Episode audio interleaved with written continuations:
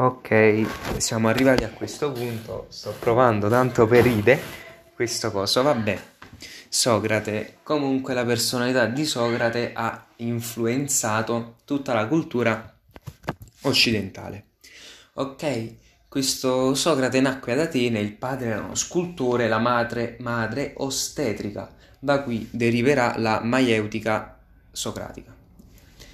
Si allontana da Atene solo tre volte per andare a partecipare a varie guerre e eh, diciamo che non si abbandona la vita politica a differenza dei sofisti perché ritiene che la filosofia, cioè percorre la strada della filosofia, a lui non interessa politica. Infatti, filosofia è esame di se stessi e degli altri, cioè una ricerca continua di se stessi. Va bene, da qui nasceranno vari motti tipo conosci te stesso. Comunque, la figura di Socrate però era anche inquietante come riferiscono Platone e Aristotele, perché a differenza del bello greco, a differenza del bello greco, comunque eh, Socrate era visto come un sileno, una persona sia inquietante della, nell'animo che in, um, in volto, diciamo, era proprio brutto, cioè aveva le labbra grosse, labbra grosse e eh, il più grande problema è però che Socrate non ha lasciato nulla di scritto, perché questo, cioè scrivere era diciamo in contrapposizione con la sua filosofia. Infatti Socrate pensava, come abbiamo detto prima, che la filosofia fosse una ricerca continua e uno scritto limitava questa ricerca perché tu leggendo non sviluppavi un tuo pensiero ma rimanevi diciamo ingabbiato in quelle parole. Non so se si capisce. Cioè, faccio un esempio. Uh, si possono imparare sì le formule e le dottrine, però non possiamo scrivere un pensiero perché se lo scrivessimo questo non potrebbe mutare nel tempo, rima- nel tempo, rimarrebbe appunto alla stregua di una definizione, di una diciamo di una formula. Che la formula esatta, un pensiero può mutare sempre. Ok?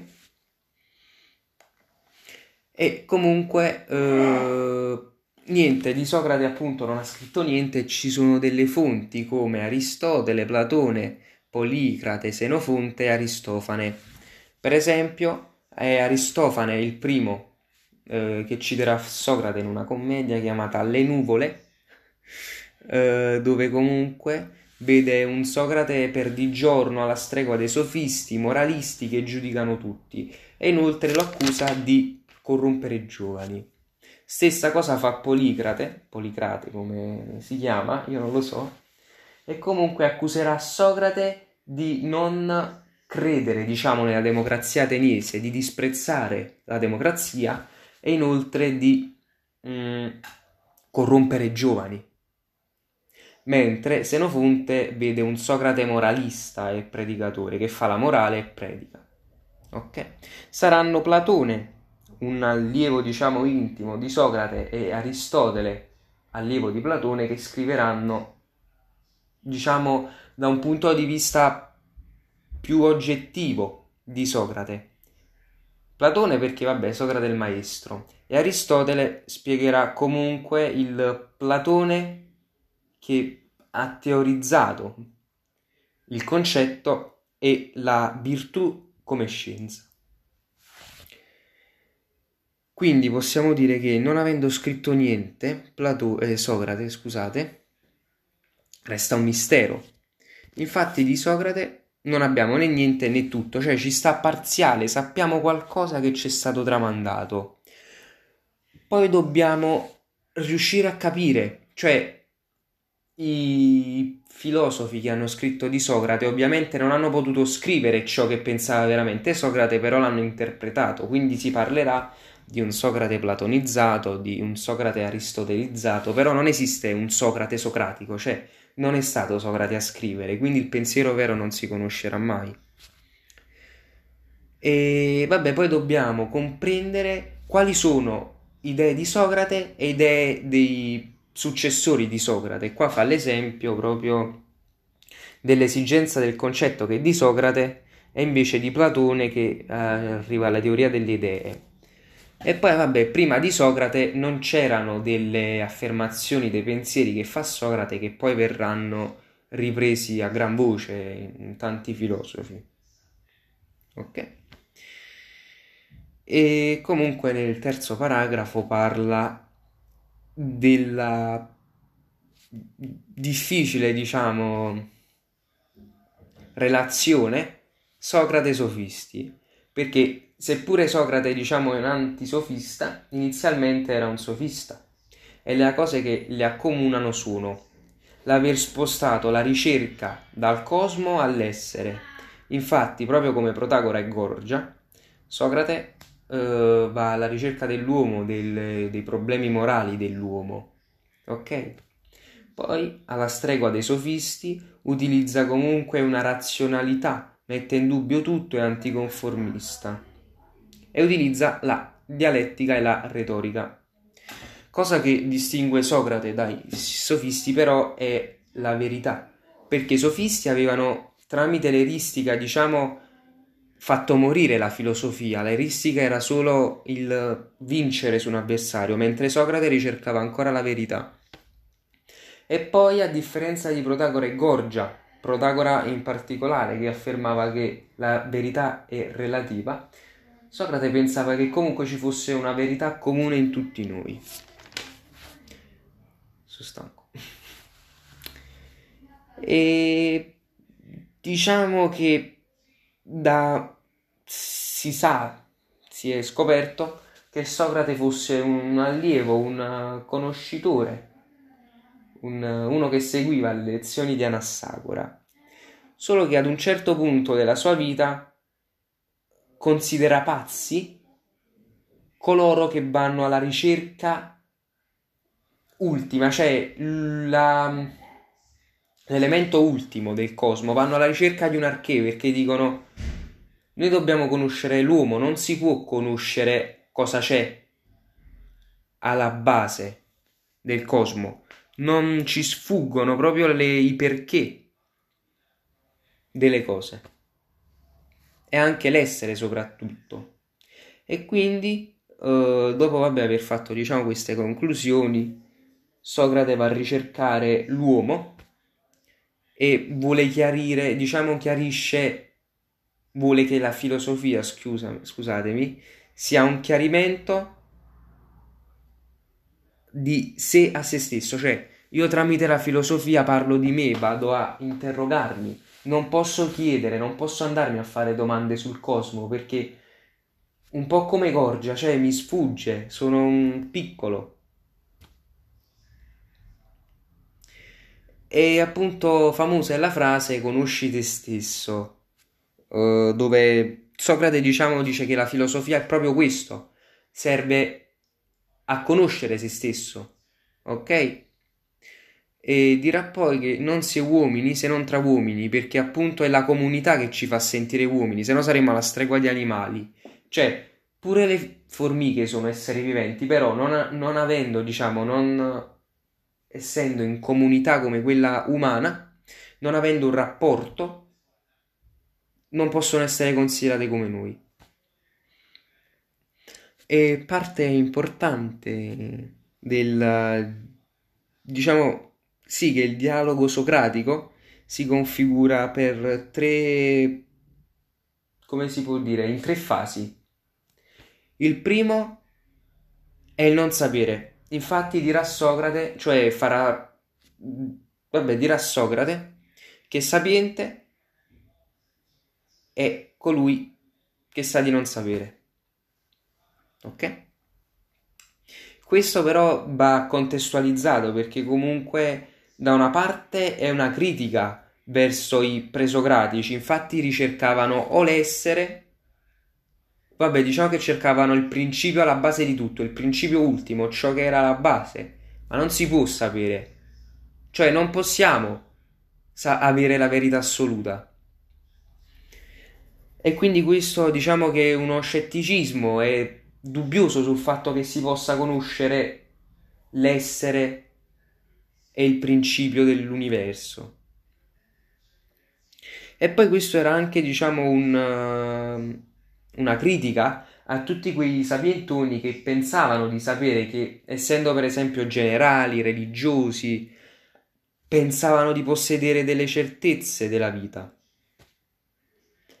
E quindi questa frase si può, diciamo, da una parte vista come scetticismo eh, teologico e cosmologico, poiché non sappiamo, non possiamo dire se esiste un Dio, se esiste un qualcosa che ha fatto poi creare tutto. E poi però era anche, diciamo, uno sprono, perché diceva continua ad indagare, non si finisce mai di imparare. Dopo quindi aver, diciamo, questo fatto del non sapere, sapiente è colui che sa di non sapere, Socrate utilizza l'ironia. Ok, l'ironia consiste, cioè l'ironia significa proprio dissimulare e consiste nel far finta, cioè nell'elogiare un personaggio dotto e chiedergli di spiegare eh, la sua materia, per esempio, è come se chiedessi ad un astronomico o astrologo, non so il termine, eh, comunque che sulle stelle, cioè dicessi mi spieghi questa cosa sulle stelle, mi spieghi il sole, eccetera. E Socrate così, dopo diciamo un momento di uh, ironia, dopo aver elogiato questo, lo iniziò a martellarlo di domande in modo da farlo cadere nei dubbi e farlo cadere soprattutto in paradossi. Quindi gli faceva capire che fondamentalmente le conoscenze non erano assolute e lui, sa- lui non sapeva. Ok?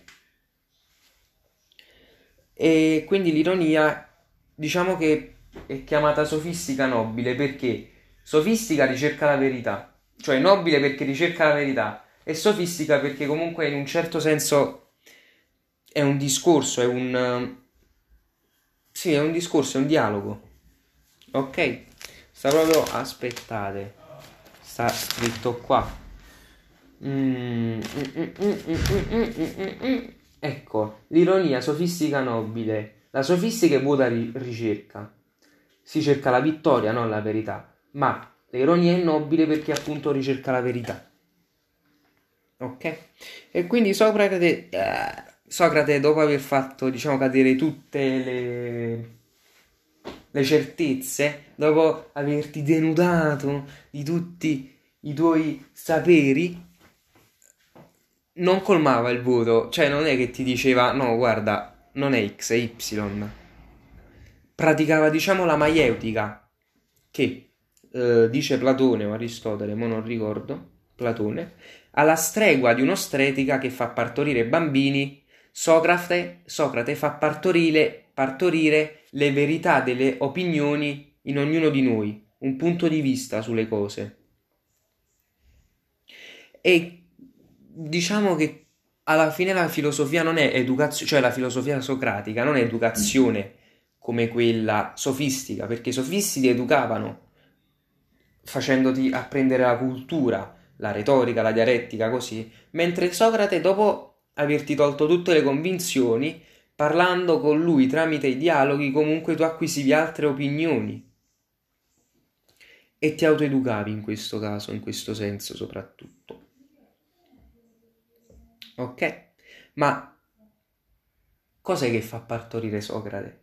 Cioè, cos'è che riesce dopo aver creato il vuoto a colmare Socrate? Utilizza il metodo delle definizioni. Infatti, mh, mm, Socrate nei suoi discorsi spesso chiedeva il che cos'è il succo del succo, cioè non chiedeva dei, delle cose particolari, chiedeva la definizione del concetto. Per esempio, cos'è la virtù? E molti rispondevano la virtù è questo, è questo, è questo, ma non si accontentava di ciò. Lui voleva definizione di virtù ok? E comunque, nei, nei suoi, essendo discorsi dei dialoghi brevi, appunto, Socrate prediligeva la brachilogia, poiché tramite la, il, la, diciamo, il chiedere il che cos'è, di cui si nutriva la, l'ironia, cioè tramite l'ironia tu chiedevi che cos'è, ok? Uh, diciamo che quel, uh, questo che cosa mette in crisi l'avversario? Perché? Da una parte ovviamente perché da una parte lui effettivamente non sa il, la definizione. Dall'altra però comunque lo sproni a cercare questo concetto questa definizione. E quindi dirà Aristotele che comunque Socrate è l'inventore del metodo induttivo cioè il metodo induttivo è quel processo attraverso il quale, da una molteplicità di esempi, noi passiamo ad una legge generale e quindi riusciamo tramite questa legge generale a definire il concetto, a esprimere un concetto. Per esempio, la virtù è questa, è essere per esempio, è forti, essere belli, essere alti, essere gialli. E quindi dicevano che la virtù ovviamente un esempio, eh, è un insieme di qualità fisiche. Questo è il concetto di virtù, definizione di virtù. E comunque Socrate fu il primo da, ad opporsi al relativismo conoscitivo e morale dei sofisti. Uh, infatti lui, tra virgolette, eh, ovviamente, uh, anche se non costituisce una scienza delle definizioni. Uh, vabbè, cancellate questo, non ho mai detto niente. La morale di Socrate. Ok? Anche l'etica socratica comunque va contestualizzata nell'Atene del V secolo. Il punto chiave, diciamo, il punto di forza della morale era la virtù, intesa come scienza e soprattutto come ricerca. Inizialmente, cioè nella tradizione greca, le virtù erano tutti quei modi ottimali di essere, cioè tipo la velocità è la virtù del ghepardo. Ed essere uomini era il modo ottimale di vivere in società con gli altri per i greci. Però gli antichi pensavano anche che comunque le virtù si avessero ancora prima di nascere, cioè tu quando nascevi già eri virtuoso. Diranno però i sofisti di no, Infatti per, per loro la virtù è una ricerca tramite fatica e l'apprendimento di cultura, cioè la virtù sofistica, ok, era la politica. Ok? Virtuosi diciamo che si acquisisce tramite la cultura la virtù. Mentre per Socrate la virtù era sempre una ricerca, era una conquista in quanto l'essere uomini è comunque un'arte. E Socrate parla di virtù come scienza, però è intesa come scienza del bene. Per essere uomini, dice Socrate, che comunque si deve pensare, si deve ragionare. Virtuoso, infatti, non è colui che segue le regole, che segue la giustizia, ma è colui che capisce quando applicare quelle regole tramite un ragionamento. Cioè, per esempio, una persona che fa e basta, tipo sta scritto non uccidere. Ok, non uccido, non è virtuoso. Virtuoso è colui che dice sta scritto non uccidere, ok, non posso uccidere perché è moralmente sbagliato e quindi non uccide. Questo è virtuoso perché tu sai capire quando o meno fare quell'azione. E diciamo che questo è anche razionalismo morale. Cioè, tu mm, diciamo che sottometti il corpo, la, la vita alla ragione. Tu prima di fare pensi sempre. Sono 20 minuti, madonna. Vabbè, la virtù socratica però è comunque... si può imparare, si può comunicare.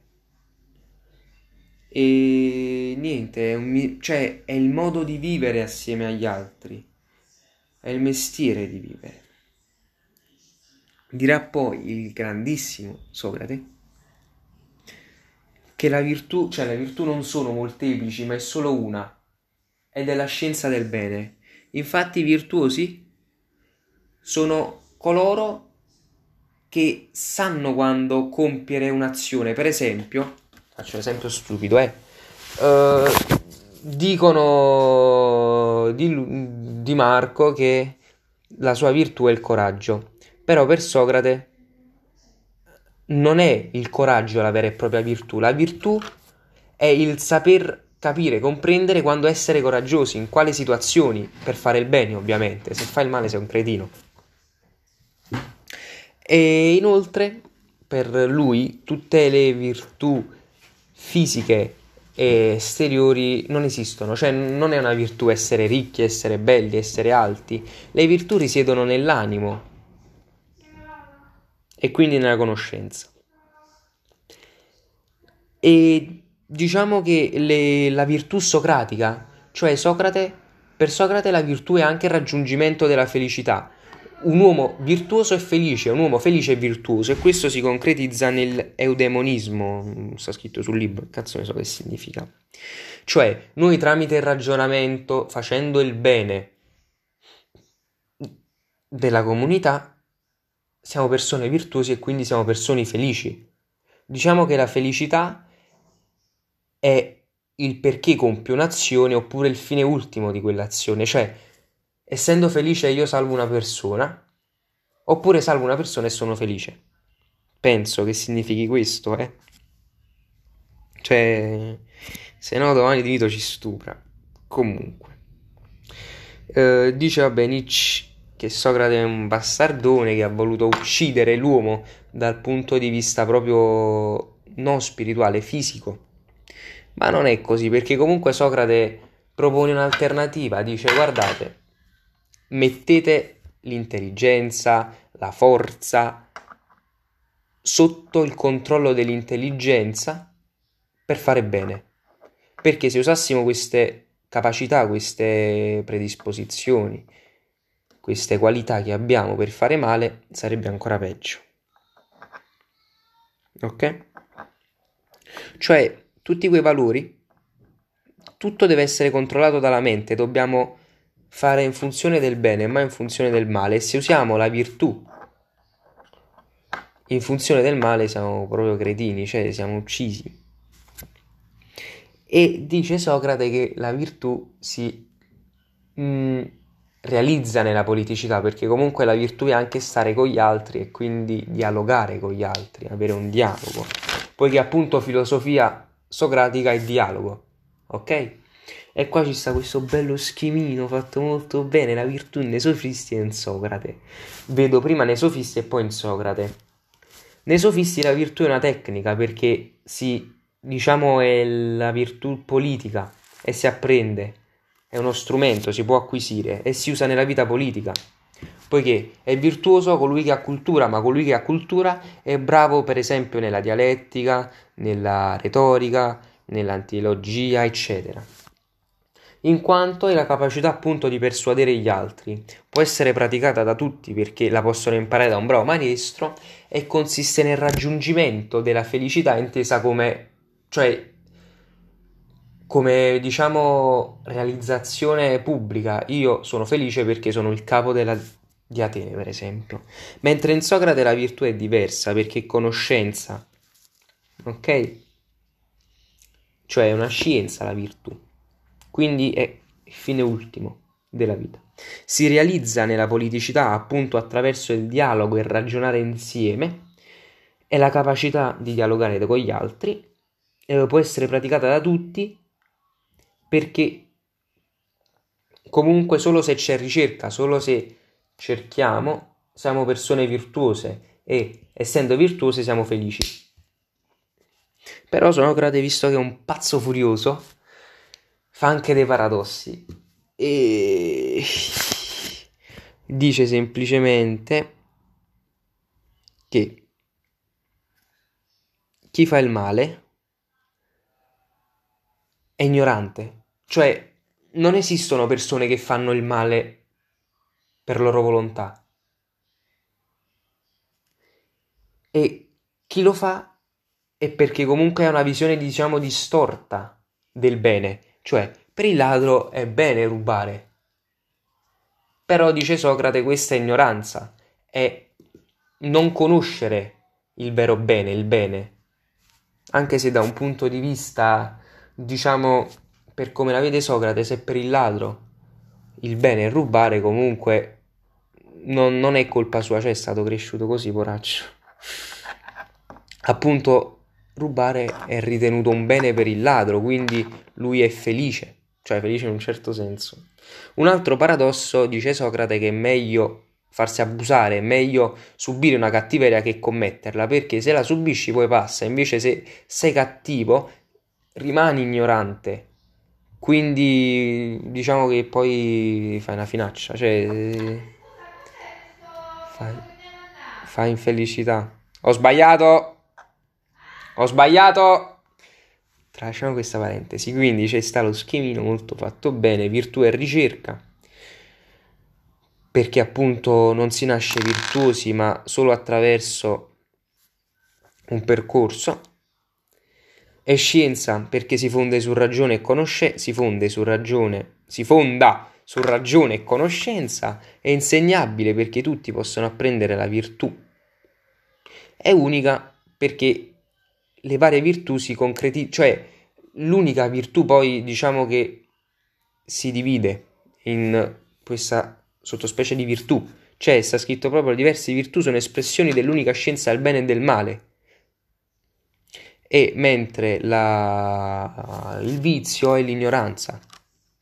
E quindi è persistente, diciamo, le due equazioni scienza virtù sapienza, scusatemi, ignoranza vizio.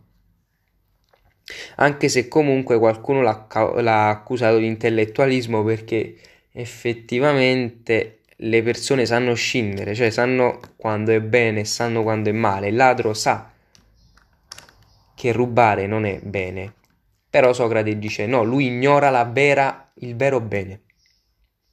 E poi l'hanno accusato anche di formalismo etico perché lui non, non definisce cos'è virtù. Cioè, lui ci dà una strada da seguire, però non dice essere virtuosi è questo. Ok? E vabbè, Socrate dirà poi che sente un demone dentro di sé. Lo chiama proprio demone, anima e religione ed è si pensa sia la coscienza comunque che ci induce a fare delle scelte o meno. E questo demone diciamo che è alla base del concetto degli orfici e dei pitagori- pitagorici, cioè che diciamo la purificazione dell'anima, l'anima è prigioniera di un corpo. E poi Socrate pensa che nell'anima ci sia l'intelletto. Cioè è l'anima viva, non il corpo. Nell'anima c'è l'intelletto, appunto. Però non gli dà tanto peso, infatti i suoi alunni dicono what Pitagora, eh Pitagora, what Socrate, che stai dicendo? Sarà poi Platone a dire che essendoci nell'anima l'intelletto, l'anima è mortale. Però questo vabbè, non, non importa. E niente, Continua Socrate dicendo che comunque lui le accetta le divinità, perché comunque non accettarle andrebbe contro la polis. Quindi dice sì, esistono, però per me esis- cioè esis- è unica divinità, poi sotto forma di altre divinità. È come un po' la matriosca, ci sta una divinità superiore che è il mega matrioscone, e poi tutte le altre sono comunque delle raffigurazioni, sono delle manifestazioni della, della divinità suprema. E l'unico che può entrare in contatto con la divinità è l'uomo perché possiede l'intelletto. Mm? E ora passiamo alla morte di Socrate e poi me la vado a dormire, onestamente. Ah. Vediamo. Dopo, vabbè, c'è stato il regime dei 30 tiranni e la ripresa, diciamo, della democrazia. Socrate viene accusato per due motivi. In primis, perché corrompe giovani eh, riguardo, cioè circa le, la democrazia ateniense. E in secundis, perché comunque è ritenuto inventore di altre divinità, appunto dicono cos'è sto demone che c'è dentro. Le divinità nostre sono, per esempio, Apollo, Eras, Dioniso, eccetera. La tua non esiste, ne stai inventando di altre. Arrogo, morto. In un primo momento Socrate non era stato condannato a morte, però poi diciamo che fa lo sbrufoncello, dice che la sua filosofia è rivolta proprio ai giovani, cioè rivolta ai giovani voluto da una divinità e lo condannano a morte. Anche se comunque diciamo che un'accusa un po' più nascosta è che Socrate mh, prima di tutto non ha visto di malocchio, cioè non ha visto in modo brutto i 30 tiranni, non si è proprio opposto, non si è espresso perché lui non fa politica e poi diciamo che ha corrotto dei membri dell'aristocrazia ateniense, cioè loro dicevano così, anche se non è vero. E quindi lo con la cicuta. Però Socrate si poteva pure salvare, cioè avevano, i suoi allievi avevano pre- premeditato una fuga super stonks. Solo che Socrate disse no, in, cioè per essere coerente con la mia filosofia, siamo uomini finché abbiamo leggi, io devo rispettare le leggi della polis, cioè dice proprio chi rifiuta le leggi del proprio stato, della propria civiltà, cessa di essere uomo, quindi devo crepare e muore.